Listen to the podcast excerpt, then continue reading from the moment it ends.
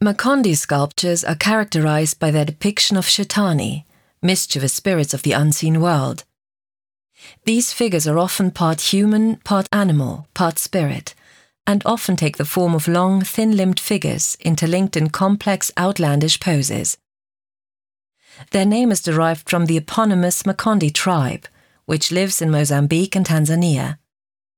Makonde carving is a very old cultural technique that has been passed down from generation to generation.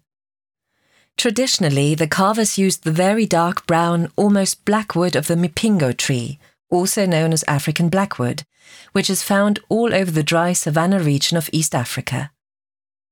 From the 1950s on, Makonde carving underwent a renaissance. Outstanding Makonde artists moved to the big city, to Dar es Salaam in Tanzania, where their wood carving became internationally famous. Individual artists developed their own characteristic styles, sometimes using new motifs. Today, contemporary Makonde sculptures can be found in international collections of contemporary art.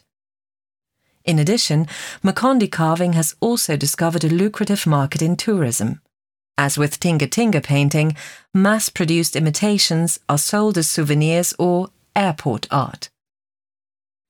One room earlier, on the front wall, you'll find Michael Armitage's work, Pathos and the Twilight of the Idle.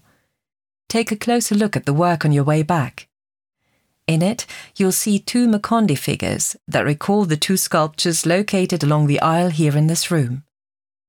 On the screen of your audio guide, you can now see two details of Armitage's picture. Please press the blue button on your audio guide.